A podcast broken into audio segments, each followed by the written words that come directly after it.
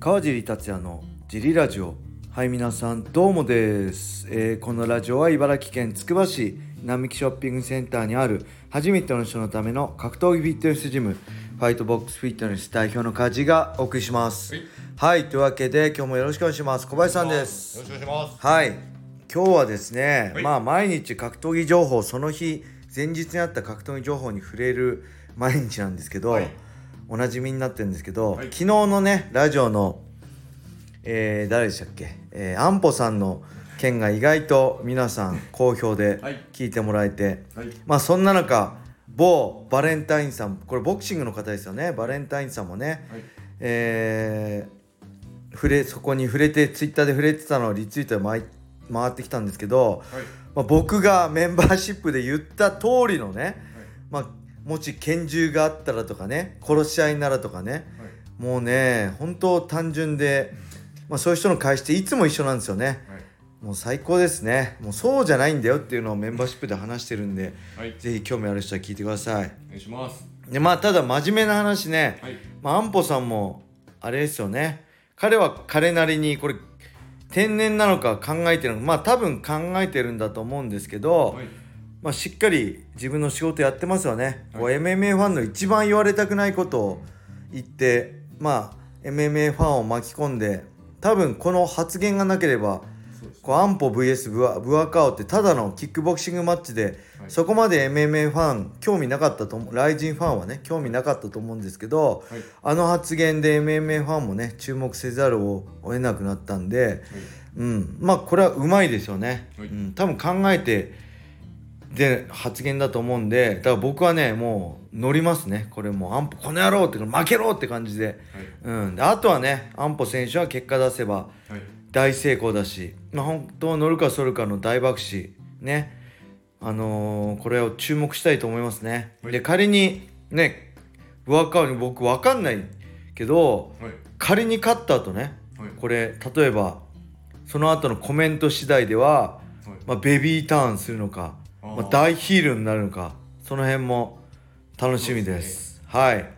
そして本日ははい。あの PFL がありますね。リーグ戦の MMA はい。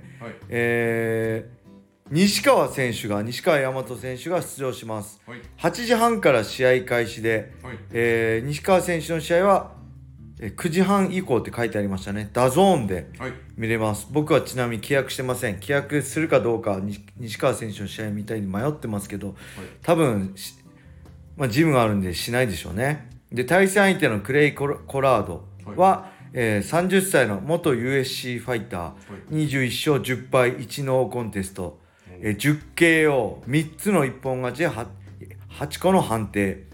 でまあ戦績よりも何よりもねあのーあれですね PFL で元 USC ライト級王者のアントアンソニー・ペティスに勝ってること、へえ。あとこの前ねジョゼ・アルドとあれですよ。マスビダルのボクシング大会はいでアルドとボクシングマッチをやった元 USC フェザー級ランカーであるジェレミー・スティーブンスにも勝ってますね。うん。はい。そしてボクシングでプロボクシングでも9勝6敗2分け。だまあストライカーですねなんで、えーまあ打撃もできるけどどっちかっていうと組ありの組寄りの西川選手対ストライカーのクレイ・コラードの一戦。はいでなんといってもね一番あのー要注意なのは肘がないんですよ PFL って。あ、そうなんです。はい肘打ちがないんで、西川選手といえば下から引き込んでひ肘でボッコボコにするスタイルなんですけどそれが通用しない中どう戦うのかねタイのタイガームエタイ等で修行してきたはい。西川選手はこれも注目ですはい。そしてもう一つ USC7 月8日の USC290 で、はい。えー USC フライ級タイトルマッチブレンブランドン・モレノ VS、アレッシャンドリ・パントージャが決まりましたはい。でこのパントージャっていうのは、えー名前聞いたことある人も多いと思うんですけど2016年の TUF24 の準決勝で、えー、扇久保に負けてる選手なんです。扇久保に負けてる選手が、はい。その後 USC と契約してタイトルマッチまでたどり着きました、で扇久保はパントージャに勝ってるのに USC で契約できずあ TUF で帰って日本に帰ってきたら、えー奥さんに離婚を言われると。きついですね。きついですね。もうこれ公なんで僕が言ってもいいと思うんです。これ公で言ってたんで。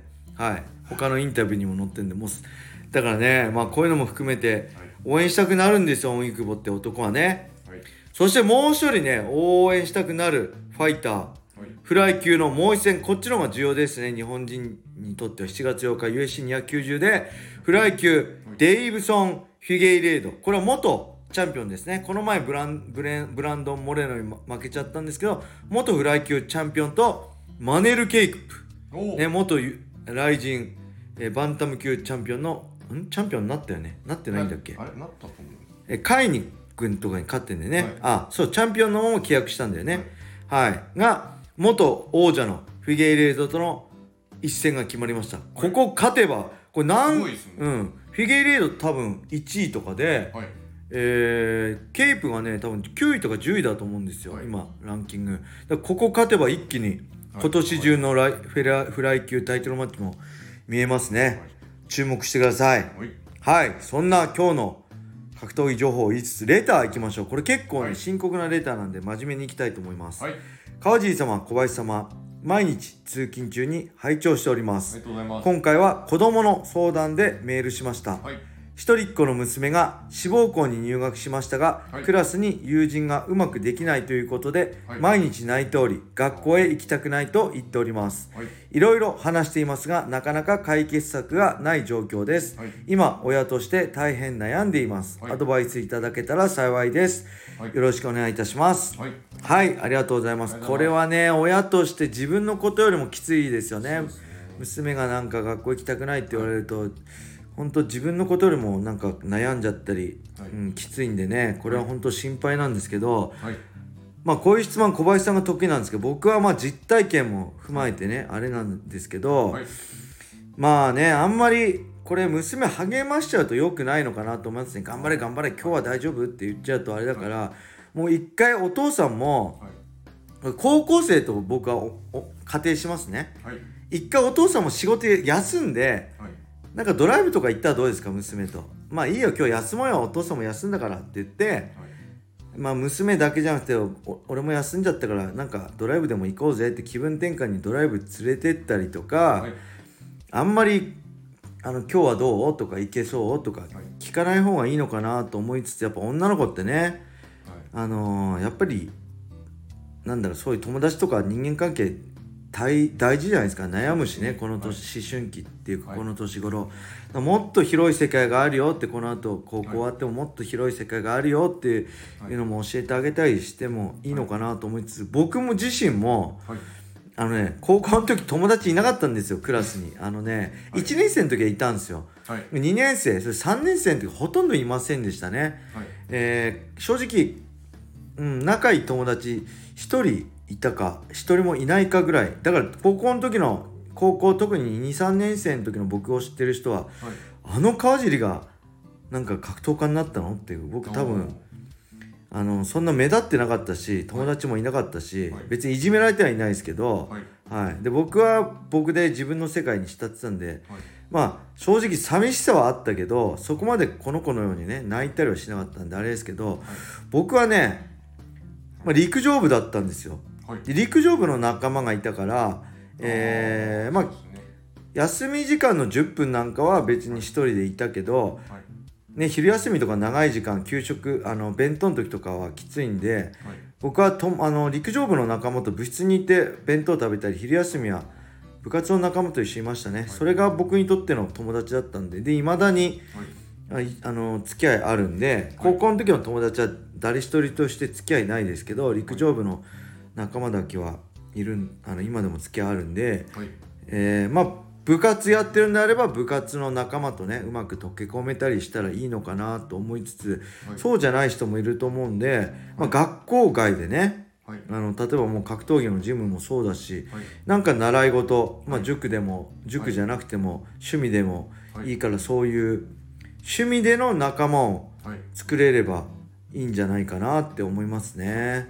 はい、はい。じゃあ小林さんどうでしょはい。でえっとこれはう。はい。そういただいてで娘さんいおいくつかで多分ちょっとまあ高校生ではい。想定しましょう。はい。で広くなっちゃうんで。はい。で高校生そう高校志望校に受かったのす。ごい大変頑張ったと思うんで、はい。おめでとうございます。それで、ありがとうございます。いやいやこのこの娘さんが。いや僕は代わってありがとうございます、でそのそれまでの、まあ、付き合いと変わってそれまでみたいにこう、まあ、地元とかそのずっと長く一緒にいた子たちと離れちゃって志望校に入ってうまく友達ができないっていう状況だだとしたら、うんうんうんまあ、そういう感じなのかまあ、どうかかんない。わったんでしょうね、今まで仲いい友達と離れて。ははい。い、でえっ、とさっき川地さんがおっしゃったように世界をあのもう一個作っていただくのが、まあ、解決策っていうか対応策になるかなと思います。はい。あのこのえっ、と例えば、えー、とこうやってやれば今すぐ友達ができますっていうのはないと思うんですよ。無理ですね、はい。はい。であの自分から喋りかけられる子もいれば人からこう喋ってもらったらうまく喋れるけど自分からあんまこう知らない人に行けない子もいますしこうなんていうんですかねな何を喋っていいか分かんないってなっちゃうと余計にこう喋りかけにくくなったりもすると思うんで、はい。で友達が、まあ、で作るとかいるとかよりも、まあ、気づいたらできてたっていう状態までどうにかこう時間が解決してくれないといけないんで今すぐどうこうは難しいんですけどその学校で友達を作るっていうのに限定しないで今学校が50%、はい。家が50%だったら、はい。まあ、習い事でもいいですし、まあ、塾でもいいんで、はい。その違う世界をうん。作っていただいて、サードプレイスですね。そうですね。で、そちらで、まあ、その他校の生徒でも、まあ、自分の学校の生徒でもいいんですけど、まあ、な仲間で特にその同じ競技をやってたり同じ習い事をしてると共通の話題があるんでうん。ちょっと喋りやすいと思うんです。その分からないことを聞いたりあと一緒にこれができたとか、まあ、一緒に頑張ってるとかで、まあ、その学校に行ってただ机に座って隣の人と仲良くなれよって言ってもこれは難しいんででその場所を1個コミュニティでもあー習い事でもいいんで作っていただくっていうのと、はいあとこの親御さんと話ができてるっていうのはすごいいいことだと思って。あねあの悩んでるけど親御さんに言えない子とか、親御さんと子供さんが、まあ、あまり仲が良くないっていうのもあるんででそのななんとかしてあげたいのを、まあ、究極系はあれですね、その学校辞めて違う学校に行ってもいいよっていうのはうん。まあ、頭の中に候補で入れといていただいて、ね。ただ今今すぐ言う必要はないですけど、もしものね、はい。最そう悪です。どうしようもない時はね。はい。うん。とあとはそのもし進学とかこの先なんかこういう会社に行きたいとかこういう仕事に就きたいっていうのあるんだったら、うん。その、まあ、さっき川地さんがおっしゃってた無理に学校行かないでっていうところでそのじゃあ次の学校とか次の職場とか次の仕事とかいうのをうん。社会科見学でもいいんで見に行っていただいてはい。世界がそこだけじゃないよっていう今1年2年3年はそこにいなきゃいけないけどそれをその先のためにいるんだよっていうのが分かるとちょっと気が紛れるかもしれないです。まあ、ただあのそれは今すぐ友達が欲しいっていうことに関しては解決はしてないんですけど、はい。ただその他の場所とかその先々のこととか今今日明日がつまんないとかじゃなくて今日があってうん。だんだんその先に繋がってってやってると気になんなくなる。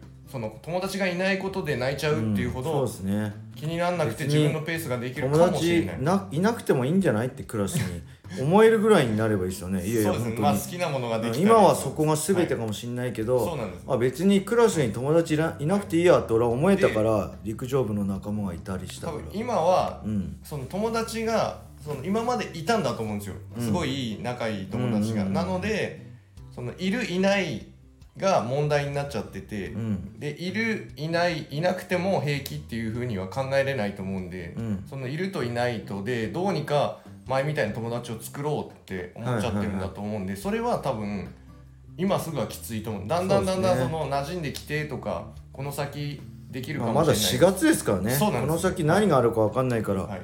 まあ、今すぐどうこうする必要はないんで、この子がストレスたまんないように何か思い詰めないようにお父さんが本当、はい。一緒にサボってあげたらいいんじゃないですかね。あと、うんクラス替えが多分あると思いますんで、うん。でかい学校そうですね。だったらで,、は1年間まあ、はい。あのなんとかしのいでいただけると。そうですね。あとね思い出した。あのねスキー旅行とか一番しんどかったですね。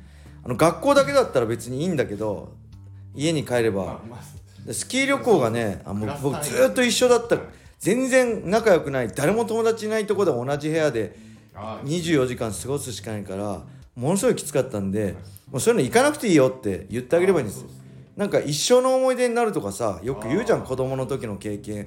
子供の時の友達は一生のなんとかでそんなこと全然ないからね。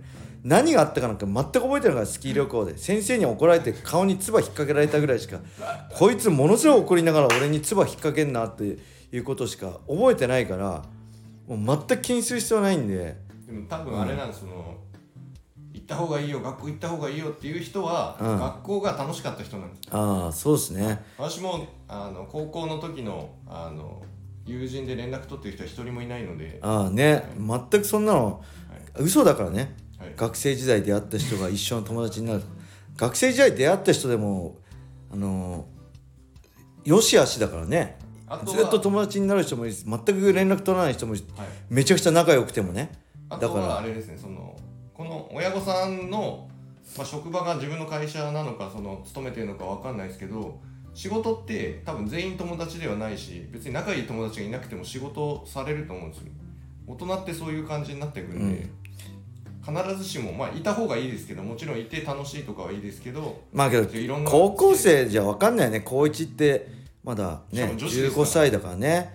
はい。その辺は説明しても分かんないと思うんでお父さんが一緒にサボって気晴らししてあげていいんだよ。それが全てじゃないんだよってことを教えてあげれば。であとサードプレイスとかね。あら新しい場所で新しい仲間を作れるような環境を無理やりやるっていうのはこういうのあるけどどうってなんか導いてあげればいいんじゃないかなと思います。もし学校に行けてるんであればその家に行っちゃったらですけど、学校行けてるんであればどうなったとかよりもそのやってきたこととか聞いて褒めてあげた方がそうですね。話聞いてあげれるとはい、はい。長くなっちゃいました、はい。すいません。そんな感じです。えー、なんか本当にね親としては自分のことより心がね痛いから何とも言えないんですけど頑張ってくださいっていうの好きじゃないんですよね僕。頑張ってるよって頑張ってる人にし頑張ってって言いたくないんでまたあのグッドラックですね。はい。幸運を祈るしかないんですよ僕。こういう僕たちは。もうファイターにもそう言うけど、うん、頑張らなくていいと思うんではい。いい方向になるのを願ってます。